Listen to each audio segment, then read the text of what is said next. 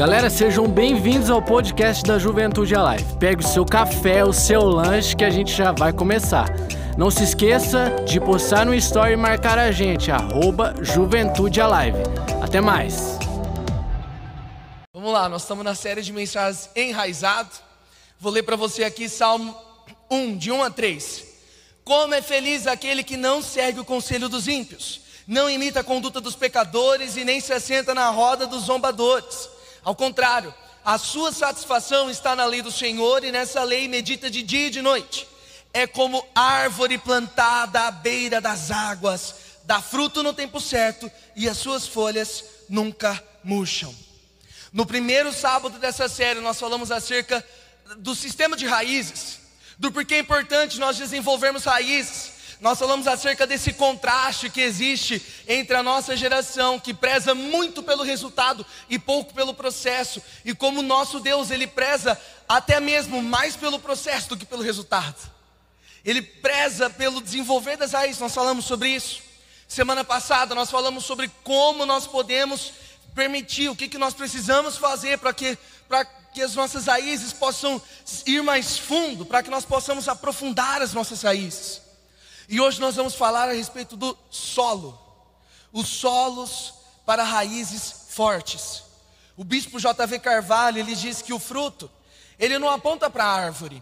O fruto aponta para a qualidade do solo em que as raízes desta árvore estão enxertadas. Colossenses 2, 6 e 7 diz assim: Portanto, assim como vocês receberam a Cristo Jesus, o Senhor, continuem a viver nele enraizados e edificados nele, firmados na fé, como foram ensinados, transbordando de gratidão. O solo ele traz diferentes tipos de nutrientes que aquela árvore vai, precis, vai precisar nas diferentes estações da vida dela. E é assim também com a nossa vida com o Senhor. Conforme eu vou aprofundando as minhas raízes nele, eu vou encontrando diferentes nutrientes no solo da presença, diferentes nutrientes para diferentes estações que eu estou vivendo.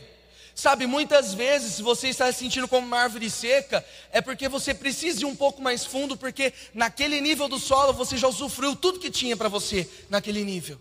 Então você não está seco porque, ah, Deus ele te amaldiçoou, Deus não te ama e não sei o que, sei que lá. Não, você está se sentindo seco, cansado, debilitado, porque você precisa permitir com que as suas raízes elas cheguem mais fundo para usufruir de outros nutrientes. Deus ele é inesgotável. Tudo que Deus começa eh, não é feito para acabar. O reino dos céus ele é um reino que ele vai de geração em geração, é um reino que está em constante desenvolvimento. Assim também é a nossa vida. A palavra diz que o justo é como a alvorada que vai brilhando até se tornar um dia perfeito. Nós estamos em constante evolução, em um constante desenvolver. E nós vamos falar sobre o solo, sobre três solos aonde o Senhor nos desenvolve. O primeiro solo, o solo da intimidade. Olha o que, que o pastor Benny Lipscher diz no livro Enraizado. Aqueles que se tornam conhecidos por Deus no lugar secreto são os que se tornam famosos por fazerem o nome de Deus conhecido na terra. Eu vou ler de novo isso aqui, isso aqui é muito bom. Aqueles que se tornam conhecidos por Deus no lugar secreto são os que se tornam famosos por fazerem o nome de Deus conhecido na terra. Mateus 6,6. Mas quando você orar, Jesus dizendo, Vá para o seu quarto, feche a porta e ore a seu pai que está em secreto. Então seu pai que te vê no secreto o recompensará. Por que, que eu devo buscar a Deus no secreto? Porque é no secreto que eu vou encontrá-lo. Por que buscar a Deus? Porque você tem que fechar a porta do seu quarto e buscar a presença. Por que eu tenho que fazer isso? Porque é no secreto que eu vou encontrá-lo. Sabe, às vezes a gente vive com uma urgência, com uma necessidade de que as pessoas nos descubram. Ah, eu quero que, que, que, o pastor descubra meu talento. Ah, eu quero que o investidor tal me descubra e coloque dinheiro na minha empresa. O que de melhor nós podemos fazer com as nossas vidas e pelo nosso futuro é nos esconder no secreto da presença de Deus. É nos esconder no secreto da presença de Deus. Nossa, mas isso soa um pouco estranho, não é? Isso vai contra a nossa natureza. e está aqui falando para vocês uma pessoa que eu morro de vontade de ser descoberto. Eu morro de vontade de descobrir os meus talentos, de descobrir aquilo que eu posso fazer. Então a gente vive nessa constante tensão, nessa quebra de braço, que a presença ganhe essa quebra de braço. O que de melhor nós podemos fazer é estarmos bem escondidos na presença. Foi assim com Davi. Davi ele estava lá no campo, cuidando das ovelhas, esquecido pela sua família até mesmo. Mas esse Davi que estava lá, enquanto ele estava escondido no campo, ele estava matando o leão, ele estava matando o urso, o que o habilitaria para um dia derrotar Golias e chegar ao palácio. Pense nisso, pense nisso. As batalhas mais importantes que você vai travar na sua vida não serão travadas no púlpito, serão travadas no secreto os maiores desenvolveres, os maiores impulsos, romperes que você vai viver, que eu vou viver na minha vida, eu não vou viver atrás do púlpito, eu vou viver no secreto. É no secreto, é no secreto. Mateus, como que eu posso desenvolver as minhas raízes, minhas raízes no sol da intimidade? Oração. Gere as palavras que você recebeu, as palavras que você carrega através da oração. Eu vou repetir essa frase inúmeras vezes hoje. O que de melhor eu posso fazer pelo meu futuro hoje é desenvolver uma vida de oração. O que de melhor você pode fazer pelo seu futuro hoje, você que está solteiro, o que melhor você pode fazer pelo seu casamento, você que não tem filhos, o que de melhor você pode fazer pelos filhos que você ainda vai ter, você que é empresário está começando a sua empresa, o que de melhor você pode fazer pela multinacional que um dia você vai dirigir, é desenvolver uma vida de oração hoje. É o que de melhor eu posso fazer pelo meu futuro, é desenvolver uma vida de oração. Por quê? É através dessa vida de oração onde eu vou acessar não apenas esse momento onde eu estou, é onde eu vou acessar a eternidade. Na eternidade estão as ideias que ninguém nunca teve. Na, eternidade estão os recursos que eu preciso. Na eternidade está a cura que eu preciso. Como que eu acesso isso? Através da oração. Através da oração. Sabe, os discípulos eles pediram muitas coisas para Jesus. Eles pediram para Jesus revelar a eles o Pai. Os discípulos eles pediram para Jesus mandar fogo sobre uma cidade que não quis receber Jesus. Os discípulos pediram até mesmo um lugar à direita de Deus. Ai, que doideira! Eles pediram muitas coisas para Jesus, mas eles pediram para Jesus ensinar para eles apenas uma coisa. Jesus ensinou diversas coisas para os discípulos, mas os discípulos pediram para aprender apenas uma coisa. E está lá em Lucas 11, 1. Senhor, ensina-nos a orar, como João ensinou os discípulos dele. Eles enxergavam Jesus todos os dias. Jesus, ele era a maior celebridade do seu tempo. Jesus era o nome mais importante do seu tempo. Ele tinha a agenda mais dispensa comigo. Jesus, ele tinha plena ciência da missão dele. Ele tinha plena ciência que ele iria viver seus 30 e, pou, 30 e poucos anos. Ele tinha que desenvolver algo tão intenso Jesus aqui na terra, sendo 100% homem e 100% Deus. Então ele fez isso com os recursos que nós temos. Pense comigo, ele tinha que desenvolver algo tão, tão, tão bem solidificado que iria marcar a história para sempre. E chegaria até nós hoje, num espaço muito curto de tempo.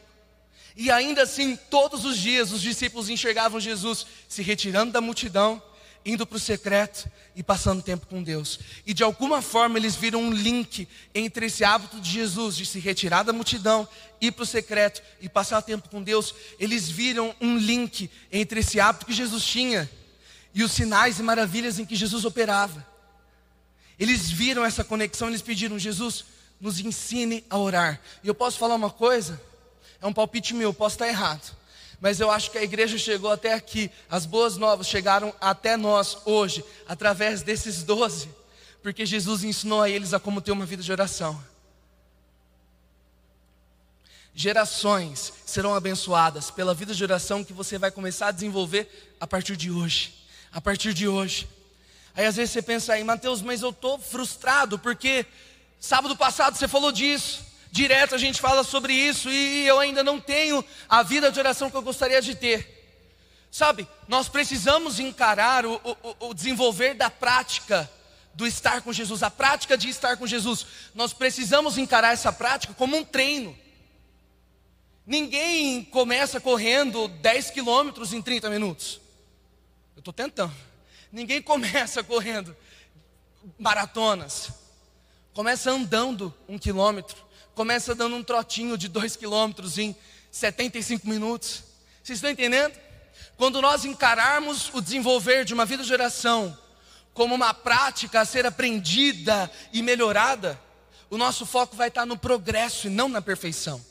O progresso, o foco no progresso é o que vai fazer com que eu todo dia busque melhorar um pouquinho, um pouquinho, um pouquinho, um pouquinho. O foco na perfeição é aquilo que vai me deixar frustrado quando eu não acordei para orar no horário que eu tinha e agora dane-se também, essa vida não é para mim. Está entendendo? É o progresso, é o progresso. É cada dia eu vou com essa mentalidade de treino, com essa mentalidade de desenvolver. Como mais eu posso me desenvolver no sol da intimidade? Com a leitura da palavra. Semana passada, a maior parte da nossa, da nossa pregação, da nossa conversa foi a respeito disso. Você pode olhar no YouTube. Como que eu posso também desenvolver na intimidade, Mateus? Tornando a palavra algo primordial. É eu meditando nela. É eu trazendo a palavra comigo para os outros momentos do meu dia. É eu tornando a palavra em algo primordial. Para me desenvolver no secreto, eu preciso estar conectado com Deus o tempo todo. A prática do estar com Jesus não é apenas sobre práticas devocionais. Práticas devocionais que são práticas devocionais, Mateus? É a leitura diária da Bíblia, é oração diária, é o jejum diário, semanal. São práticas, a meditação, a adoração são práticas. São práticas devocionais, mas o, o, estar na presença de Jesus não é apenas sobre as práticas devocionais, elas são primordiais para isso. Mas o praticar a presença de Jesus é também sobre eu trazer tudo o que eu preciso fazer para a presença e fazer tudo o que eu preciso fazer a partir dessa presença. Tão importante quanto você entrar no seu quarto para passar tempo com Deus é a sua saída dele para transformar o seu mundo. Tão importante quanto você está ali gastando tempo com Jesus, sendo intencional nos seus 15, 20, 30, aí a quantidade é com você. Tão importante quanto você ser intencional com isso, é você ser intencional na sua saída.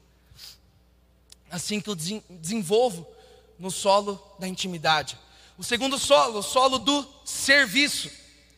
João 13, 12 a 17. É naquela passagem onde Jesus ele lava os pés dos discípulos. Quando terminou de lavar-lhes os pés, Jesus tornou a vestir sua capa e voltou ao seu lugar. Então lhes perguntou: Vocês entendem o que eu acabei de fazer? Vocês me chamam de mestre e senhor, e com razão, pois eu sou o mestre e senhor. Pois bem, se eu, sendo mestre e senhor de vocês, lavei-lhes os pés, vocês também devem fazer, os, fazer o mesmo e lavar os pés uns dos outros. Eu lhes dei o exemplo para que vocês façam como lhes fiz. Digo-lhes verdadeiramente que nenhum escravo é maior do que, o, do que o seu senhor, como também nenhum mensageiro é maior do que aquele que enviou. Agora que vocês sabem essas coisas, felizes serão se as praticarem. Sabe, em toda a sua vida, Jesus ele casou, ele interligou o, os conceitos de grandeza, realeza e de autoridade com os conceitos de serviço, com os conceitos de servidão, com os conceitos de mordomia. Sabe, Jesus, ele reinava como um servo e servia como um rei. E nós precisamos desenvolver essa mentalidade de reinarmos como servos e servirmos como rei. O serviço é um ato de grandeza. O serviço é um ato de nobreza. Serviço é um ato de grandeza. E para que eu possa desenvolver bem as minhas raízes, eu preciso me desenvolver no solo do serviço. Jesus ele servia aquele que estava no caminho dele. Às vezes era um publicano, às vezes era uma prostituta, às vezes era um leproso, às vezes era um senador, às vezes era um imperador. Jesus servia aquele que estava no seu caminho. E assim também conosco, assim também comigo, no meu dia a dia. O servir, reinar como um servo, servir como um rei. É essa mentalidade que nós precisamos desenvolver para que nós possamos desenvolver as nossas raízes no solo do serviço. O amor é o que o amor faz, e amar significa servir. Logo, se eu quiser permanecer no amor de Jesus, eu preciso abraçar um estilo de vida de serviço. Mateus, por que cultivar um coração de servo? Porque o coração de servo, o serviço, ele dá credibilidade para a minha fé. Olha o que o Tiago fala lá em 2,14, 18. E segura que essa é forte. Olha o que o Tiago fala. De que adianta, meus irmãos, dizerem que têm fé se não demonstrarem por meio de suas ações? Acaso esse tipo de fé pode salvar alguém? Se um irmão ou uma irmã necessitar de alimento ou de roupa e vocês disserem, até logo, tenham um bom dia, aqueçam-se e comam bem, mas não lhe derem alimento nem roupa, no que isso ajuda? Como vem a fé por si mesma, a menos que produza boas obras, está morta. A fé por si mesma, a menos que produza boas obras, está morta. Mas alguém pode argumentar: uns têm fé, outros têm obras. Então Tiago responde: Mostre-me sua fé sem obras, e eu, pelas minhas obras, lhe mostrarei minha fé. Mostre-me sua fé sem obras, e eu, pelas minhas obras, lhe mostrarei minha fé. Nossa fé é validada pelo nosso serviço. O seu sábado aqui no Alive, eu amo que você está aqui. Eu sou grato a Deus por ver tanta gente aqui. Eu amo ter você aqui conosco. Mas o seu sábado é validado pelo seu serviço na segunda. A fé sem obras é morta. Vamos mostrar para o mundo a nossa fé através das nossas obras. Serviço é um ato de grandeza. Mas nós precisamos lembrar que se nós estamos sendo a imagem de Cristo aqui na terra, o nosso serviço em algum momento irá esbarrar no sacrifício. O nosso serviço em algum momento irá esbarrar no sacrifício. E se o meu serviço ele não esbarra no sacrifício em algum momento, muito provavelmente eu estou servindo a mim mesmo. O serviço ele o serviço no padrão celestial, em algum momento ele esbarra pelo sacrifício. Como servir? Através do estilo de vida, com a sua família, aqui na igreja. Tantas opções, tantas opções para nós desenvolvermos um estilo de vida de serviço. E se você ainda não está convencido de que você precisa, de que eu preciso desenvolver um estilo de vida de serviço, esse texto vai te convencer. Está lá em Filipenses 2. Não façam nada por interesse pessoal ou vaidade mas por humildade, cada um considerando os outros superiores a si mesmo, não tendo em vista somente os seus próprios interesses, mas também o interesse dos outros. Tenham entre vocês o mesmo modo de pensar de Cristo Jesus, que, mesmo existindo na forma de Deus, não considerou ser igual a Deus algo que deveria ser retido a qualquer custo. Pelo contrário, Jesus se esvaziou, assumindo a forma de servo, tornando-se semelhante aos seres humanos e reconhecido em figura humana, ele se humilhou, tornando-se obediente, servindo até a morte e morte de cruz. Por isso também Deus o exaltou sobremaneira e lhe deu um nome que está acima de todo nome, para que ao nome de Jesus se dobre todo o joelho nos céus, na terra e debaixo da terra. O padrão dos céus é um padrão de serviço. Servir é um ato de grandeza. A sua fé será validada atra através do seu serviço. Às vezes você fala assim, Mateus, eu estou me esforçando, cara, para desenvolver as minhas raízes. Desde que a gente começou a série de mensagens, então, eu estou aqui sendo o máximo intencional possível e eu não vejo os frutos. Às vezes falta serviço. É no servir em que as oportunidades dos frutos surgirem e não aparecer. É no serviço, é no servir é nos servir. A fé sem obras é morta, então nós precisamos desenvolver as nossas raízes no solo do serviço. E por fim, o terceiro solo onde Deus nos desenvolve, no solo da comunidade. Efésios 4, 15 e 16. Antes, seguindo a verdade em amor, cresçamos em tudo naquele que é o cabeça, Cristo. Dele, todo o corpo, ajustado e unido pelo auxílio de todas as juntas, cresce e edifica-se a si mesmo em amor, na medida em que cada parte realiza sua função. O padrão celestial é a comunidade. Você pode olhar a pessoa que está do seu lado e dar um sorriso aí de máscara, dá um sorriso aí com seus olhos. Tem que ser bem largo para a gente conseguir enxergar, né? O padrão dos céus é a comunidade não existe nenhum poder no isolamento. Pelo contrário, existe muito perigo no isolamento. Para que eu possa desenvolver as minhas raízes, eu preciso me desenvolver no solo da comunidade. E como é desafiador nos desenvolvermos no solo da, da comunidade. Sabe, o solo da comunidade ele vai dar saúde às nossas raízes, porque é nesse solo, é, é, é, é no, é no ferro afiando ferro é no, eu me desenvolvendo e esbarrando, não da direita, não da esquerda. É, é, é, é, aí que, que o nosso orgulho é domado, é aí que as nossas fraquezas, elas, elas são. É, é, é, nós ganhamos força na, na nossa fraqueza, é nessa troca. É nessa sinergia que só acontece na comunidade, não acontece no isolamento. Não existe essa troca de experiência, de unção, de poder de Deus no isolamento. Sabe, existem certas, certas coisas que nós encontraremos no secreto, e existem certas coisas que nós encontraremos na comunidade. Essa visitação que nós tivemos aqui no começo do culto é o tipo de visitação em que ela só acontece na comunidade. Existe uma bênção que é liberada na comunidade. Por isso que não existe poder no isolamento. Sabe, qual que é o perigo do isolamento?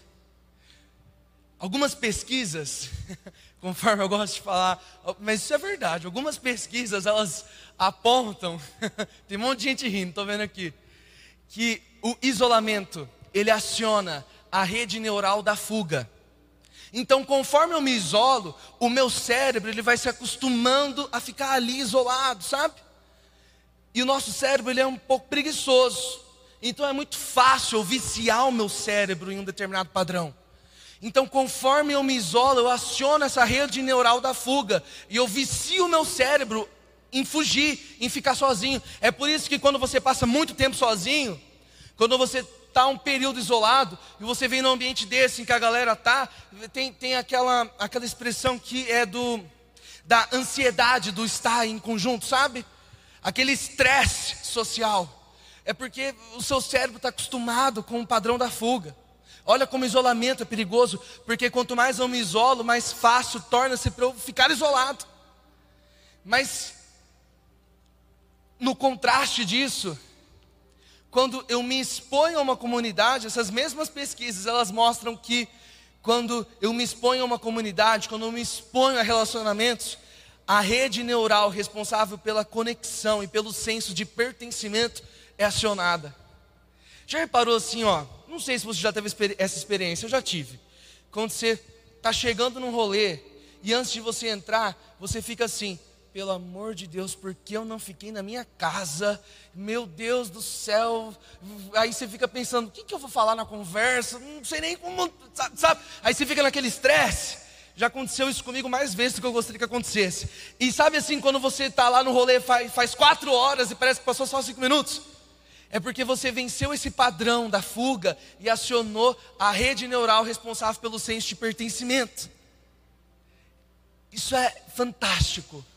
Quando você se expor à comunidade, vai aumentar o seu senso de pertencimento. Conforme você vem aqui a cada sábado, ah, no primeiro sábado foi meio estranho. A gente é meio estranho mesmo. Se você está aqui depois de muito tempo, está aqui pela primeira vez, desculpa, mas a gente é meio estranho. E sendo sincero, você também é um pouco estranho, então seja bem-vindo à família. Vamos ser estranhos junto.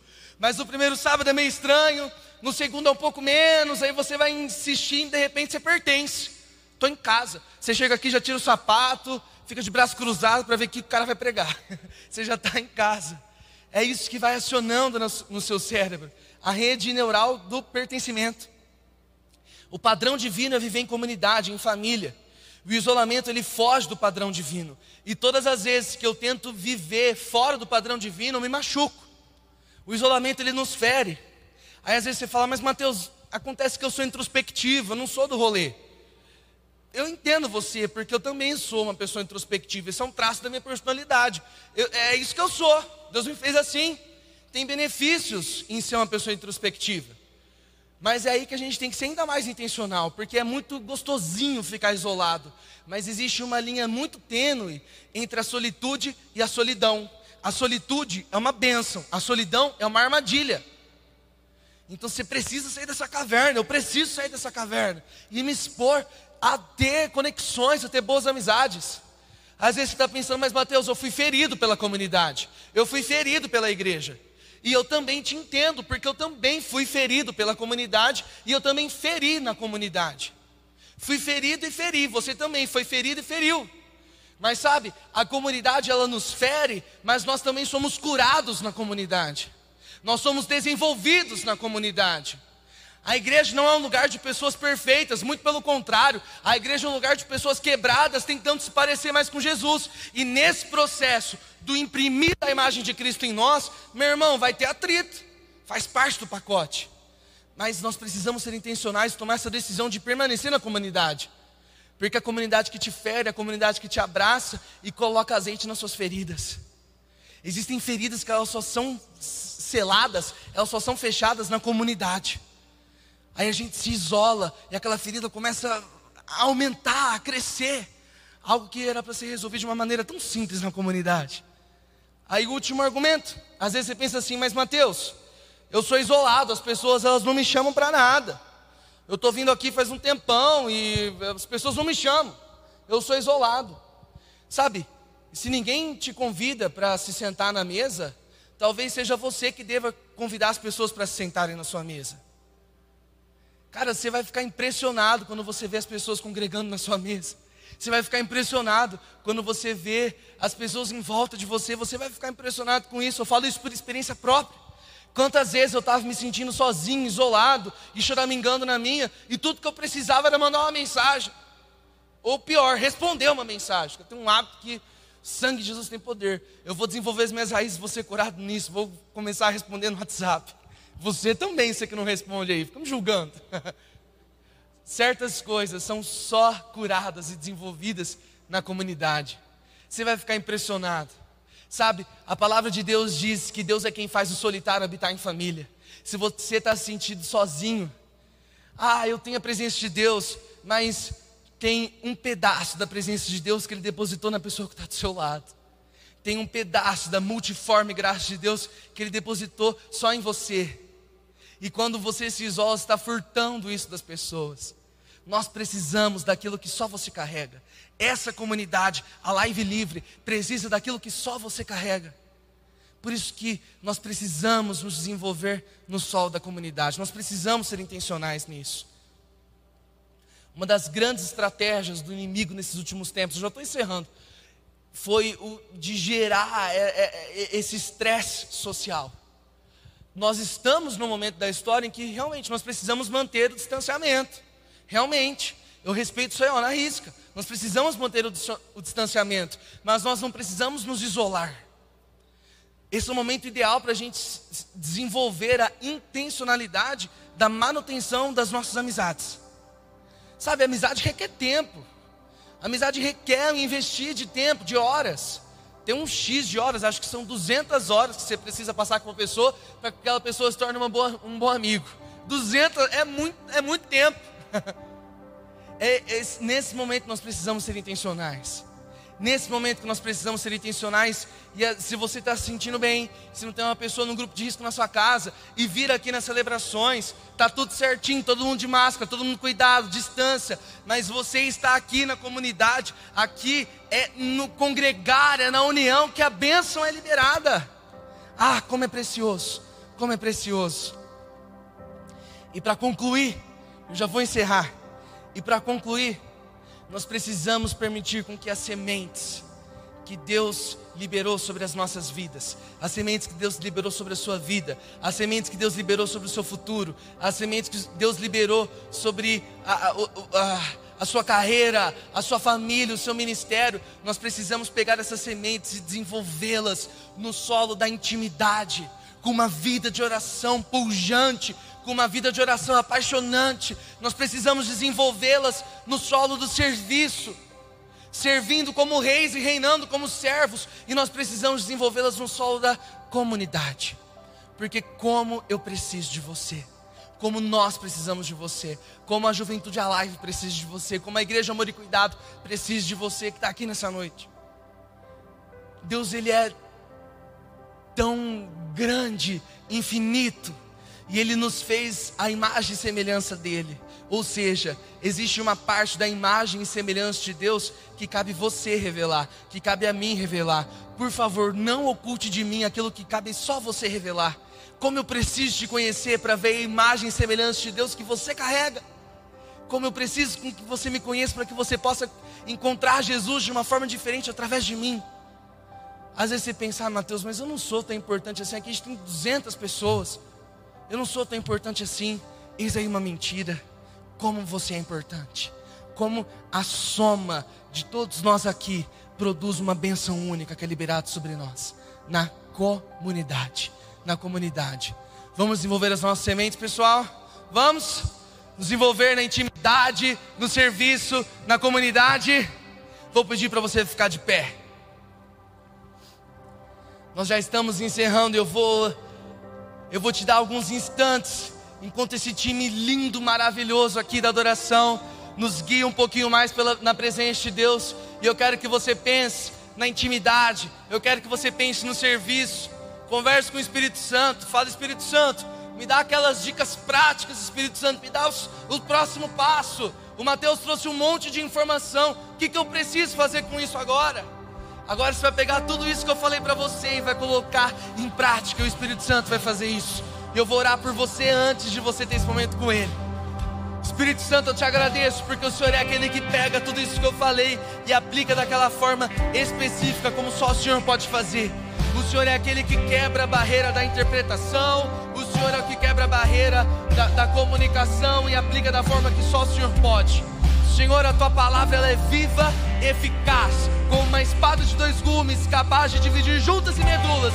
E eu oro para que nessa hora sua palavra viva e eficaz possa ser aplicada a cada coração de uma forma especial e única, que nós possamos nos envolver na intimidade, no serviço e na comunidade.